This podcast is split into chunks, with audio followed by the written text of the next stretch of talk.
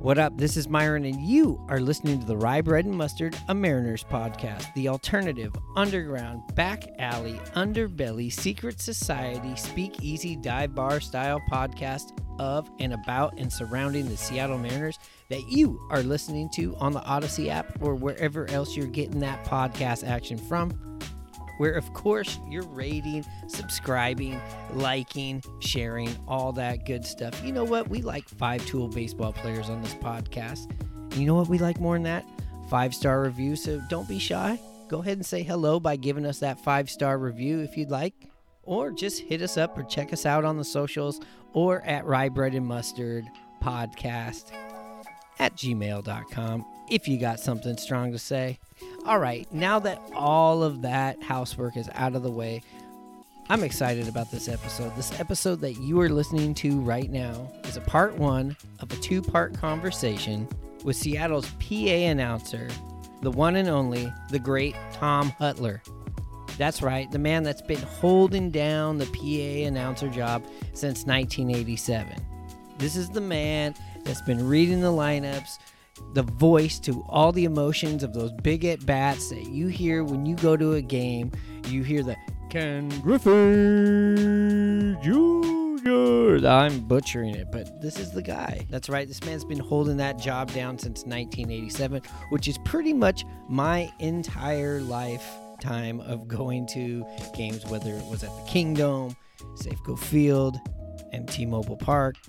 This is the voice from above that we all know, and if you were making a biopic for me, this would be my Morgan Freeman God, the voice from above. The Akron Beacon Journals called him the voice of God.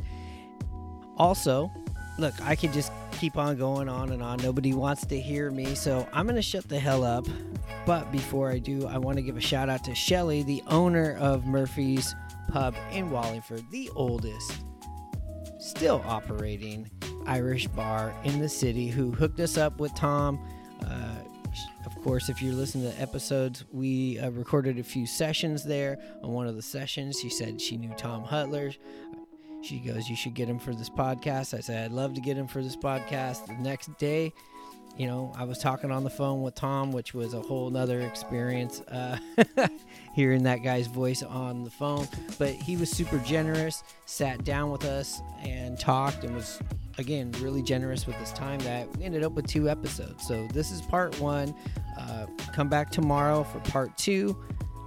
Anyways, I'm going to shut the hell up and get out of the way so you can enjoy the newest episode of the Rye Bread and Mustard, a Mariners podcast with special guest, the one, the only, Mr. Tom Hutyler. That's going to start right now. Get ready to play hardball in the Kingdome. Take me to the ball game. I want to see the Ants. The Mariners are playing hardball. Did it again and again and again. Did it again. Princess Tours, the vacation company, brings you the best show in baseball when the San Diego Chicken plays hardball with the Seattle Mariners and the Baltimore Orioles tonight in the Kingdome.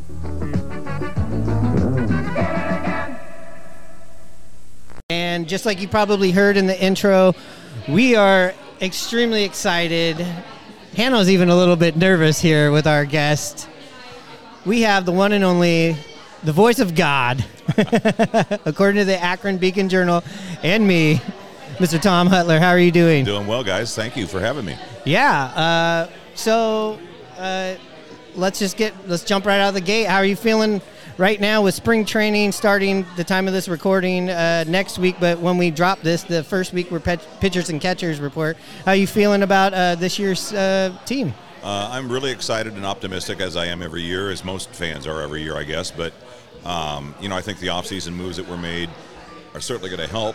But, it's our curse to play in the same division as the Astros, and that is not going away soon. So they're just... Right now, we finished 16 games behind them in the regular season last year. And then in the playoffs, they've swept us at 3 games, but the run differential was 4. I mean, they won by 4 runs for the entire series. So It was that close to being, we played them tougher than anybody else did. But you still got to, it still goes through Houston in the West. So, it's not really something where I don't know that we've made an appreciable enough gain with regard to personnel in the offseason to catch them. But, you know, that's why they play 162 games. Exactly. It all gets sorted out in the mix by the end of the season, and a lot of strange things happen in a baseball season. So. Yeah, and health's mm-hmm. the big thing, and especially with the Mariners, it seems like there's a lot of emphasis on growth with the younger players right. on the team. Yeah, and I can't remember the last time we had a pitching staff going into spring training that's this solid. Right. The pitching staff, I think, is huge. I think it's one of the top maybe 4 rotations in the league, if not even better, and have that all sorted out before you even go into the season, with the exception of maybe the number 5 guy. I mean, God bless Marco. I don't know. You know, he was an ace, number 1 opening day pitcher for a few years, 2 years, 3 years ago, and all of a sudden, you know, he's in the 5th guy in the rotation and kind of trying to hang on to his spot there. Exactly. So, that, I guess, tells you about the quality upgrade they've made. And, you know, you've got guys like Flexen, who has started, and then, you know, does Brash come back into starting? And, you know, so there's a few things to be decided there, but certainly those top 4 are really, really good. Yeah, and you know what's a shame about how good at pitchers we are is you get to say their name, like, once a game? Yeah. Yeah, that's it. Open one the end now, and opening lineups, and then when they start the game. So. I know. You don't get to say Luis Castillo too many times, because that seems like that would be a fun one to announce. Yeah, for sure. So obviously you were there for the 18-inning game. How'd that feel up there? Where was your energy level? How was the voice? It was. You know, if it had been a regular season game against Cleveland on a Wednesday night, it probably would have been a little different energy level. I get up at 4 a.m. to go to work for a radio station, KNWN, Northwest Radio News Radio here in Seattle, and so that would have been hanging over my head the entire time, like, oh, my God, I got to get up in 5 hours. So, but it was so intense and so nail-biting, and because you knew that one swing of the bat could potentially end it, and eventually it did. But it was like, how can they continue to throw up zeros with two teams like this that have so many offensive weapons, especially Houston? And we were just counting on, you know, getting that, you know, in the bottom of an inning, coming up and somebody getting a home run, or at least getting some guys on base and moving them over and getting them in. So every inning that went along, I was supposed to have gone to see a buddy of mine's band play that night at 7 o'clock. The Husky game came and went during that sure playing. And then I'm a Cougar fan, so I'm watching the start of the Cougar game going, I wanted to be home to watch this and then go to my buddy's band. I was like, that should have been, you know, done by 5 o'clock. Yeah. And it just went on and on and on and on and on. It was just kind of, at the end of it, we all were kind of like just emotionally dry, because it was so emotionally involved throughout the game that when it finally ended, it was like, you know, that didn't turn out the way we wanted. It was an amazing game, but, you know, it was one of those things where you just felt like everybody was so emotionally involved with it, including the fans who stuck around, which was... It was emotional. It was just emotionally draining. It felt more like an event, like a football game with the crowd. Everybody was on it every inning. You know, the libations were going before the game. Last call happens, you know, at 7th inning. And 11 innings without beer. Oh, yeah, it was. And CJ, who does this show, is not here. He's down in Arizona right now. He's a snowbird, but he had tickets to the Kraken game that night, stayed until the end, ran down to the ferry docks and caught one of those scooters and scootered up for the second half of the game. I've never mentioned that on the podcast. I think that is a savage story of fandom here. Yeah. Also, you guys had some guests up there in the booth that night. I noticed Macklemore came in there at one point and tried to pump up the crowd. Yeah. It's we're throwing everything we could at it, and he couldn't quite get the job done, but he's been very involved and a big fan. Absolutely. So it's been really cool to have him around. Speaking of Macklemore, asked him the hard-hitting, hard-copy question. Hey, Macklemore, what do you think about Louie Louie being no more and your song being in there? And I didn't think he would answer me. We have it on our Instagram, but hard-hitting question, what do you think about it, Tom? I never liked Louie Louie. So I was fine with it. I mean, I just, you know, grew up, that song had already been a hit before I was in my teens, I think, but I just was never a fan of that song, and I kind of wondered, why do we play this? But there you go. So, yeah, I was fine with the Macklemore change. Yeah, he asked me, he goes, do we make the playoffs? And I said, yeah. He goes, did we make the playoffs? And he goes, well, there's your answer. There's your answer. I said, well, you changed my mind. Because, you know, obviously I've been a Macklemore fan. I'm from that age group. But I do like certain traditions in baseball and certain traditions in sports, and that was kind of our Sweet Caroline. Right. But I do have to admit, it gets the crowd amped up, and especially on a night like that, you need that level in the crowd. Yeah, and I'm a very much, as anybody that knows me will tell you, I'm a very traditional, old school guy. But that one I didn't mind because it didn't seem that traditional to me, even though it had been around for a long, long time in its seventh inning stretch. I just thought, that'd be, for me, you know, cutting out the seventh inning stretch or taking me out of the ball game, that would be the, you know, the blasphemy. Yeah. Not the loss of Louie Louie. So, and he's a guy who reps the city hard. Like Kingsman, you have to go and Google, oh yeah, somebody was from Seattle or something. It's like Macklemore is wearing a Seahawks hat, a Sonics coat, Mariners shoes, Huskies warm up pants. You know what he's all about. Yeah. So yeah, and it's definitely a different energy level than Louie Louie was. So. For a lot of our listeners, I have some people are on the East Coast, some people are in California. Some people haven't been lucky enough to make it to a Mariners game. You know, I meet people too, you know, going to road games and stuff that they're like, oh, I got to get up there someday. So they don't know a lot about you. They haven't had the pleasure of you know, hearing God's voice, the God of the Mariners voice. So let's just take it back and let's just go back to your early beginnings of like how you got to here. Well, I've been in the radio business since I was a senior in high school over in Spokane, and I was in the top 40 radio business and matriculated from a station called KJRB to KJR, which at the time were AM top 40 giants, but kind of on the downward slope of AM top 40 radio. And so after about a year and a half at KJR, I went to the part of the genesis of KUBE. I was on the first staff there. I was the music director. Wow. And Charlie Brown was our morning guy. Yep. And I remember all these guys. and our program director. So we were literally putting that thing together, you know, dubbing albums onto tapes. You know, we had cartridges that we played from at the time.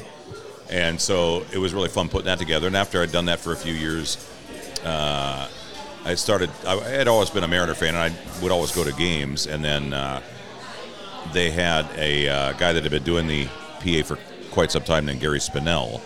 And he got, for whatever reason, I can't recall exactly why, but he had to miss a few games and asked if I would fill in. Oh. Just because I knew a couple of guys in their marketing department. And so I filled in a couple games, and that was fun. And that was where I thought it would end. And he ended up getting a job in Atlanta with CNN. And so then they asked me if I'd like to take over permanently. And so I started in 87 as the guy doing the PA most games, every game. And so it'll be 37 years this year. So people ask how long you want to do it. And I always say, well, I'd like to do it till we win a World Series. But Dave Niehaus wanted the same thing, and it didn't work out so well for him on that regard. So I'm hoping that I have the longevity to be able to do that. And I wish Dave could have been around for even this past year. He would have gone nuts. Oh man, with the absolutely exciting finishes this last year. So, but yeah, so that's kind of the story in a nutshell. Well, we need you longer than the World Series because we're going to win it this year. We need you. We need you for more because once we win it this year, we're going to be like, we'll be blaming you if we don't do it. So.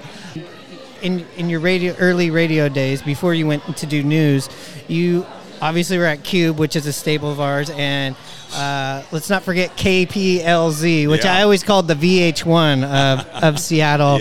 But you did a lot of parody songs. I know off the top of my head, you did the Raider Busters. You did The Greatest Lunch of All.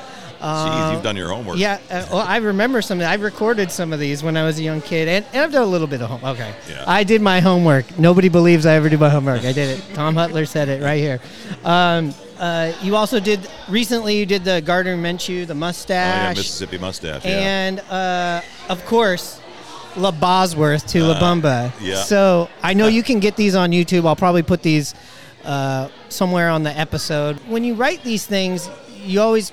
There's one little hook that you grab on to go, all right, that's it. That's how we build off of that.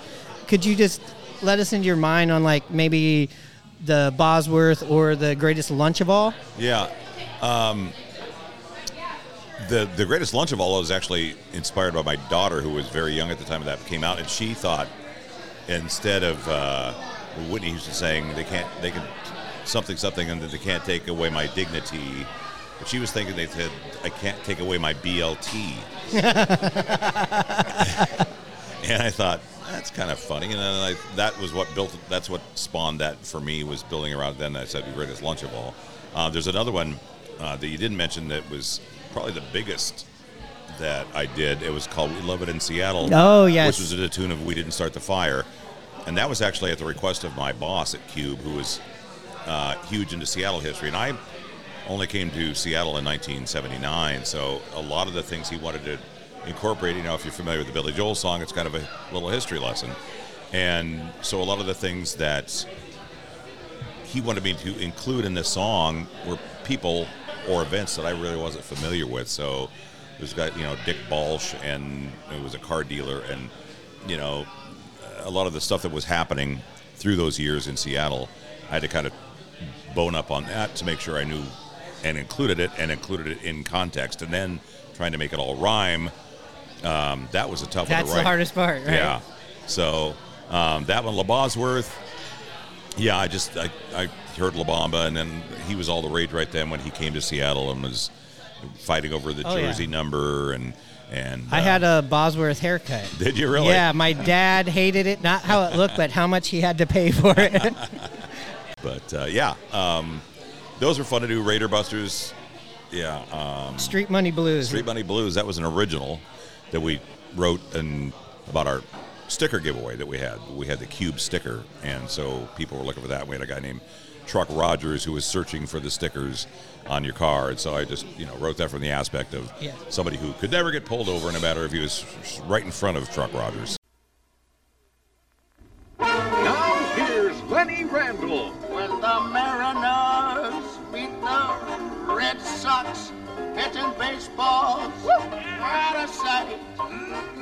Every kid who's 14 and under will want to come to Jack and Knife. Get a free jacket. Get a free jacket. Get a free jacket. You also have a background in coaching baseball. Yeah. I coached. I coached CYO, you know, Catholic youth organization for a long time with my daughters through basketball and soccer, and then my son playing baseball. And then I got asked one year to coach the freshman team at O'Day, and I did that for a year. And then my daughter were going to Seattle Prep. And the coach at Seattle Prep saw me coaching against Seattle Prep's freshman team for O'Day. And he says, doesn't your daughter go to Prep? And I go, yeah. And he said, why don't you coach for us? I said, well, you didn't ask me. Tampering. That's tampering right there. Yeah. So I started at Prep and was there for 13 years, either the head JV coach or varsity assistant or both. What years were you there? You know, I don't even – I think I – must have started in 2000, right around 2000 probably, to about 2013. Just missed me and Hannah. Yeah. You're lucky. Yeah. There we go. But I think it would be cool if you were a coach just going, hey, all right, here's the starting lineup. Did you ever have to read the lineup off? And did you put a little Put a little elbow grease. Yeah, did you put a little spice on it? No, I just was, worried about getting all the stuff ready for the game as a coach, making sure we, got out there and hit the fungos and ran through infield and outfield practice and got the lineups and gave them to the umpire. And, that was coaching baseball in Seattle is a pretty thankless task at this. If I'm looking out the window right now, seeing it rain. A lot of practices in the gym. Yeah. So it's like, man, you're sitting down at third base shivering and thinking, if they call this game off, I'm not going to be upset at all. Yeah. So thank God high school's only 7 innings. Yeah. Yeah. So, but it was a lot of fun. I really enjoyed that. And I also ended up coaching girls basketball at Prep too. So that was, I really enjoyed that a lot because with the girls, Seattle Prep at that time was going through a run of really, really good boys teams that won a couple state championships during that time. The girls were also very competitive as well, but I just enjoyed it from the aspect that it was, they had to play fundamentally sound. They couldn't jump out of the gym and they couldn't slam dunk and they couldn't, rifle the ball, all the way down the court on a pass. And so they were really eager to learn the fundamentals, and it was fun to teach them that stuff too. That was a lot of fun. The World Series, where a pitch is not just a pitch, it's a World Series pitch. Where a hit is not just a hit, it's a World Series hit. A win is not just a win, it's a World Series win. Now you've got a chance to win a trip to the 1984 World Series by entering Major League Baseball's Grand Slam sweepstakes at all Major League ballparks and participating retailers. Baseball fever, catch it. The preceding message was furnished by Major League Baseball. But Hannah, you got some questions. I know you got a bunch of questions. You're really excited about this. Let's hear them. Yeah. So, did you have anybody influence you in your style? I know you got a distinctive style when you announced the names. You got your energy towards the Mariners, and then how your tone changes when it goes. Now the visiting team managed by manager Dusty Baker. It's really. I'm interested by that. That somber voice is definitely underrated. Yeah, I don't know that anybody really influenced me other than perhaps Bob Shepard from the Yankees, who was, and I never really tried to replicate what he did, but he, to me, had this incredible gravitas and this incredible presence as the Yankees guy, but he was so simple. It was like, it was just, there was no bells and whistles. It was just basically the batter, number 22, Derek Jeter, number 22, So good. So I always thought that would be the guy I would want to pattern myself after. But, yeah, you're right about the thing. I was never asked to do this or instructed to do this, but when it comes to the energy that I put into the home team and then the somber way that I announced the visiting team, I just felt that was the way to do it, just because you don't want to act like you're excited to hear those guys are here. But you're still professional. Yeah. And then, the other thing, too, is that we got a guy that comes back that played for us the first time or two up. I'll say his in a little more welcoming manner than I will the rest of their team. So, when we had Raul Ibanez back, I would say his name as I announced it when he was with the Mariners or something like that. But, sometimes these guys come back, or like Nelson Cruz, or they're fan favorites. How about Ichiro? I mean, he went from one dugout to the other the next day. So did you have to just drop your act and pick up the new one? I toned it down a little bit, but for the first times that he was up, I definitely kept the energy level up.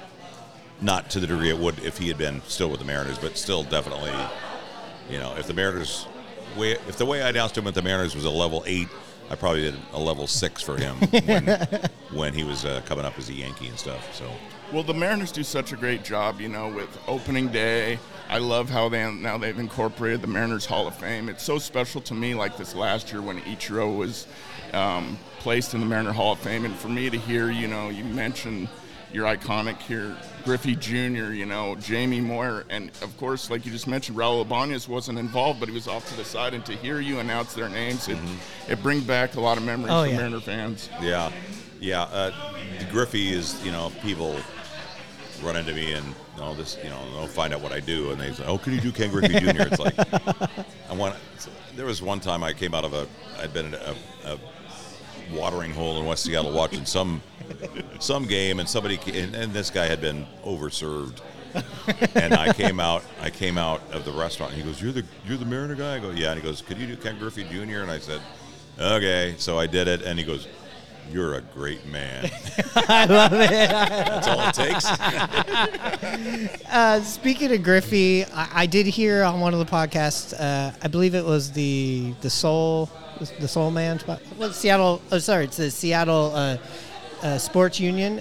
You talked about, I think they asked you, was there a time where it was hard to hold back emotions? I mean, us as fans, we get to be wild. We can let it loose. You were mentioning when Griffey came back. I couldn't remember if it was when he came back as the Reds or when he came back as the Mariners, where it was, you were feeling it. You had the feelings. Yeah, it was. And I was in the clubhouse before the game, in the Reds clubhouse, and I just said, you know, I'm not going to really be able to give you the whole Ken Griffey Jr. treatment this time. And he goes, I know. Oh, that's awesome. I know.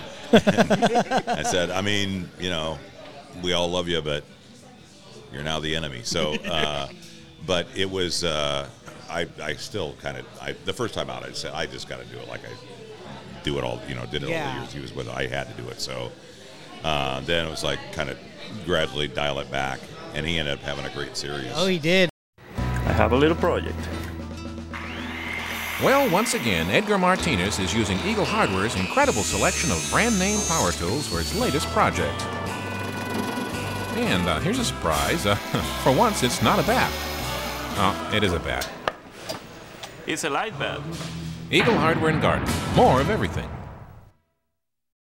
The ninja's here. He's part of our staff while we're here. You had a question for him that you asked me to ask, but I want you to ask it. Oh, I just wanted to hear any, like, good stories about Dave Niehaus. You know, if you have any, like, stories you could bring up and share with the crowd. Well, first of all, he was as good as it gets, and was very gracious to me. And,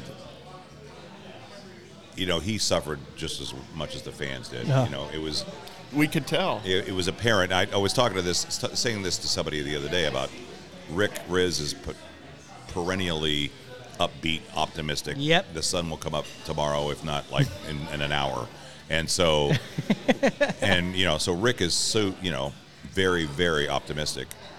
And Dave would let it kind of, he'd kind of wear his emotions on his sleeve during a game. It's like, you know, if somebody made a mistake or gave up a, you know, bases loaded walk or failed to get a bunt down, you know, you could hear it in his voice. He wasn't sugarcoating it, and but he was so good at making a game that was a blowout loss sound like it was the most important game in the world. Just the way he would talk about maybe the fact that they'd gone to the, you know, World War II museum or something that was in the city they were visiting, or even just down in Arizona during spring training about something they did during the day.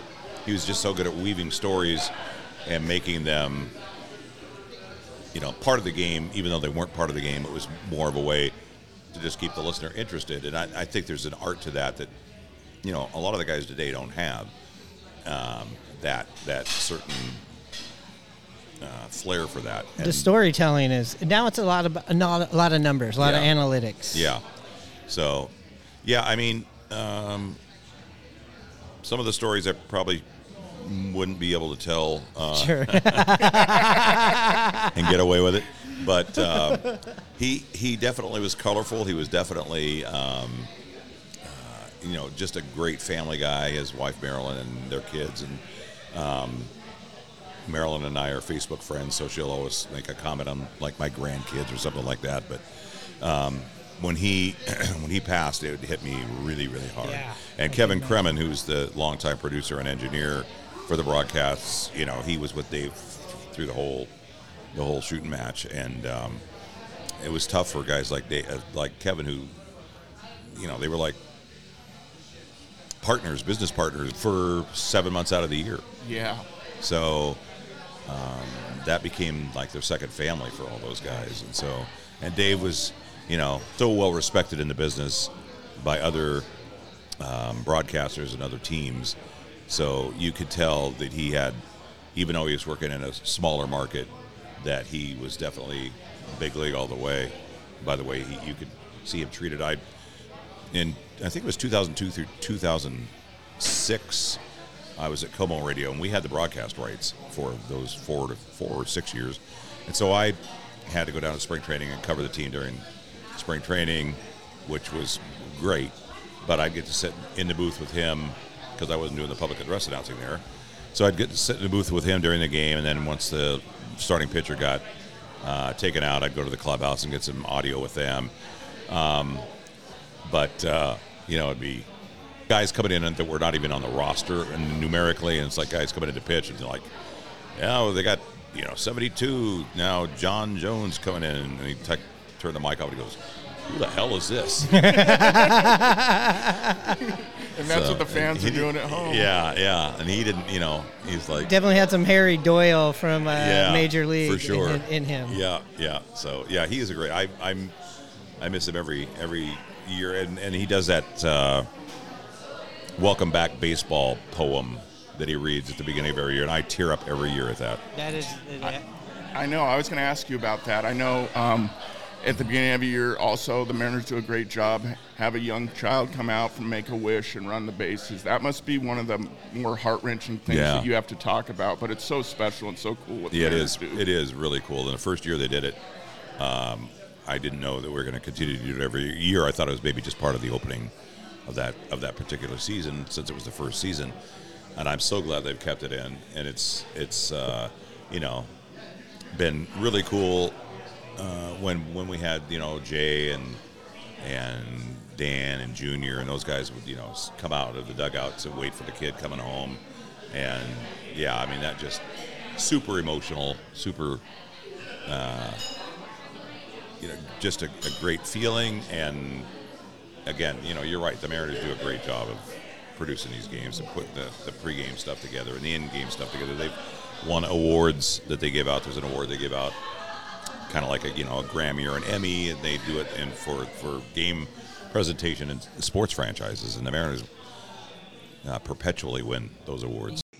Major League Baseball presents Big League Tips. Here's how to figure an earned run average. First of all, take the total number of earned runs that you've allowed, say 20. You divide that by the number of innings that you've pitched, let's say 80. Now that'll give you a figure, 80 into 20, of .250. Now, you take .250, multiply that by 9 to give you a number of runs per 9 inning. This would be 2.25. An ERA of that, you'd be pitching awfully well. Baseball fever. Catch it. Major League Baseball. Two quick stories. I don't know if your homework revealed this, but I actually called. I actually did play-by-play for 2 games. Back I did not get that. I can't. It was in the Kingdome, and... Randy Adamak, who just retired as their longtime vice president of marketing and communications, asked me one time, would you want to fill in? Dave's taking the day off, and would you want to do the game? And I did it with Ken Levine. Oh, yeah, Ken Levine. I remember. And I said, yeah, that'd be great. But then I was like, oh, my God, what have I done? I was so nervous. It's like, not only am I doing a Major League Baseball game, but I'm doing it in place of Dave Niehaus for the day. And it turned out we were playing Cleveland, and Charlie Nagy of the Indians had a no-hitter going through like 5 innings, and Kevin Kremen goes, that was his Dave. He said if he goes one more inning, he's coming in from his barbecue to come in and call the end of the game because he doesn't want to miss calling a no-hitter. I said, that's fine. So he ended up giving up the no-hitter, and then filled it another time and worked with Dave. And so that was just amazing, to hear him say, and now you're for the third inning, you're Tom Hutyler. I'm going, it was just a humbling experience, and very, very, very memorable for me. I finally got around to listening to the air checks of that last summer, because I had told somebody about it, and they go, no, you didn't. I said, yeah, I did. I'll find the tape. I'll prove it to you. So I'd love to hear that. Yeah. So I don't think I did bad, but it was really fun. And the other quick Dave story I was going to mention was that when I was with Como and we had the broadcast rights, we were depending on who was doing the post-game show, it was either me or Tom Glasgow at the time, who does a lot of the stuff for Root Sports now. But they would kick it back to us in the studio for a sports update from other sports at the end of the eighth inning, I think it was. And so Kevin Kremen would hand a card, you know, he'd hand a card for any little reads that Dave was doing, or Rick, or anybody, a card that would say, you know, it was like a plug for whatever one of the sponsors was. But this particular card he would hand to Dave, and it would say, and now let's go back to our flagship station, KOMO, for an update with Tom Hutyler. So that's the only reason we could think that this happened. But when it did happen, he came back from the break, and I can't remember the Angels pitcher. Scott Shields. He goes, all right, we're back. Now Scott Shields is here to face Tom Hutyler.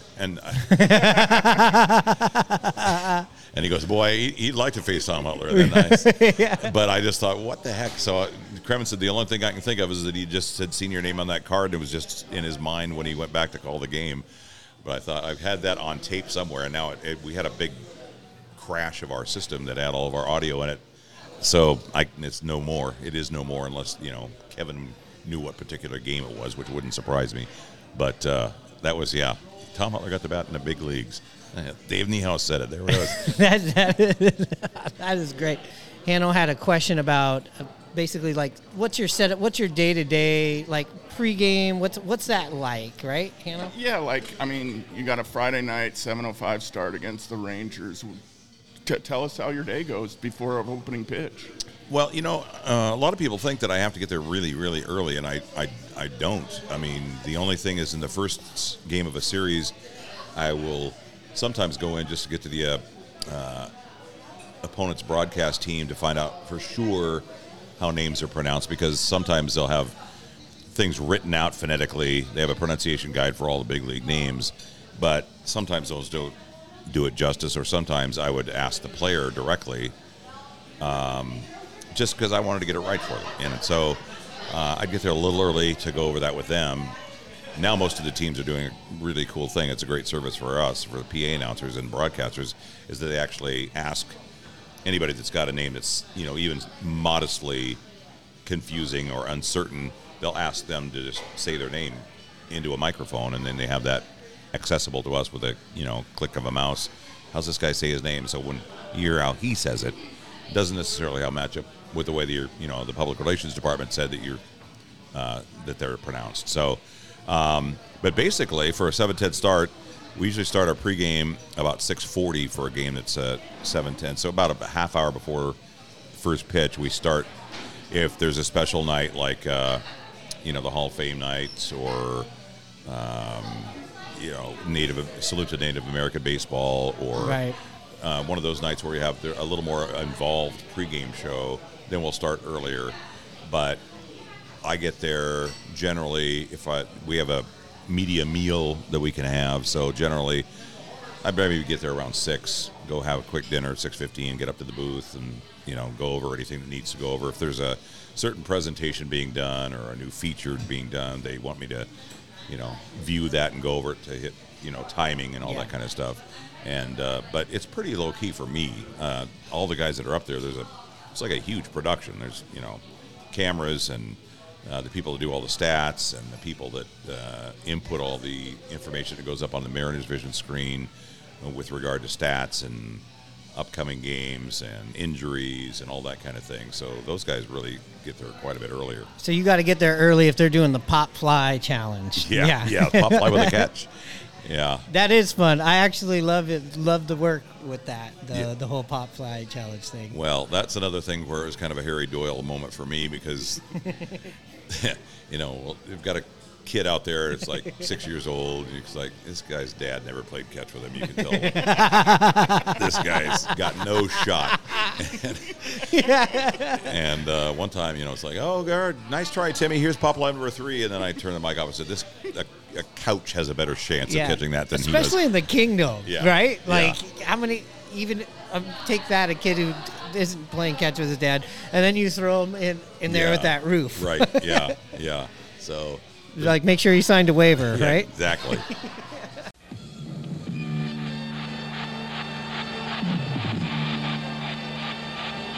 NBC Sports presents the 1979 All-Star Game from Seattle's Kingdome. It's the All-Stars of the National League versus the best of the American League.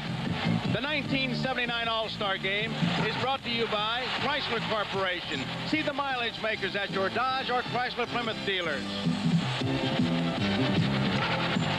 And by the newest member of Gillette's All-Star Team, foamy tropical coconut shave cream. Every shave is like a trip to the tropics. And by the Miller Brewing Company, brewers of Miller High Life. If you've got the time, we've got the beer. And by Polaroid, makers of the SX-70 sonar, the world's smartest camera.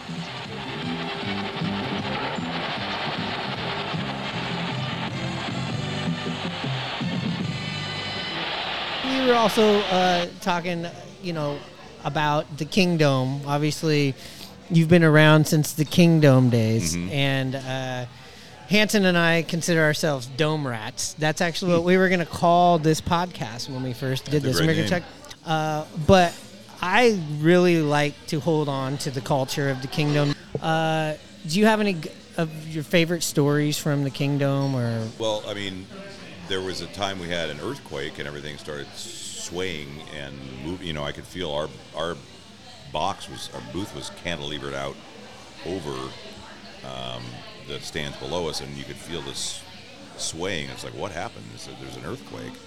And so they were going to evacuate the building. So I was like getting up to go and leave. They go, no, you can't go. You got to read these safety things. It's like, what do you think they're going to do? And they know to get the hell out. So, do we need to tell them that there's smoking's only on the exterior ramps? Yeah, no signs of affection.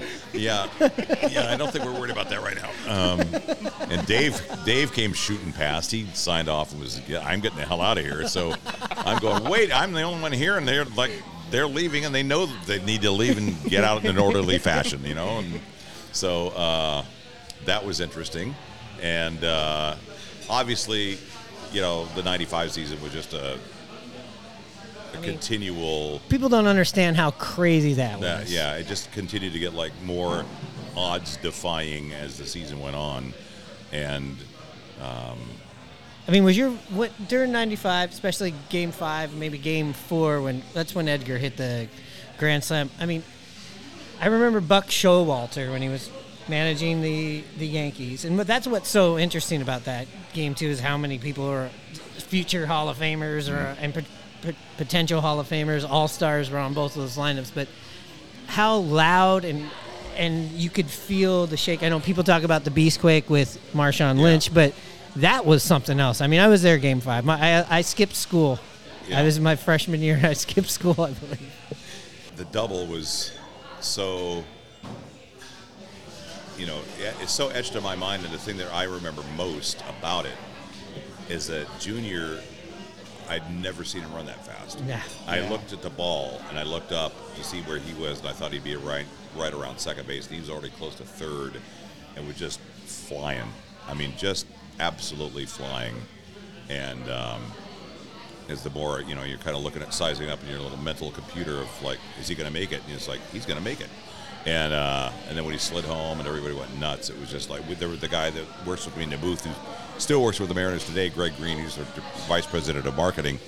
But we like just did this little mini pig pile in the booth that we were in because, you know, there was nothing I needed to say for several minutes because it would just let the crowd do this.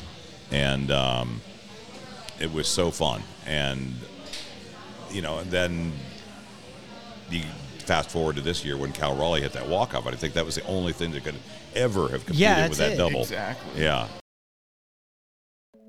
What up? This is Myron. Sorry to pause the conversation until tomorrow, but you're just going to have to wait. But we will be back with episode 2 of our conversation with Seattle Mariners PA announcer Tom Hutyler right here on the Odyssey app or wherever else you're getting your podcast action from. And if you're looking to see Tom, you know, in person before the season, make sure to get over to Murphy's Pub in Wallingford on 45th. It's right there on 45th and Meridian. Tom will be there with his band High Cheese on March 25th. Or check him out on Cameo. That's right, he's on Cameo doing some fun stuff.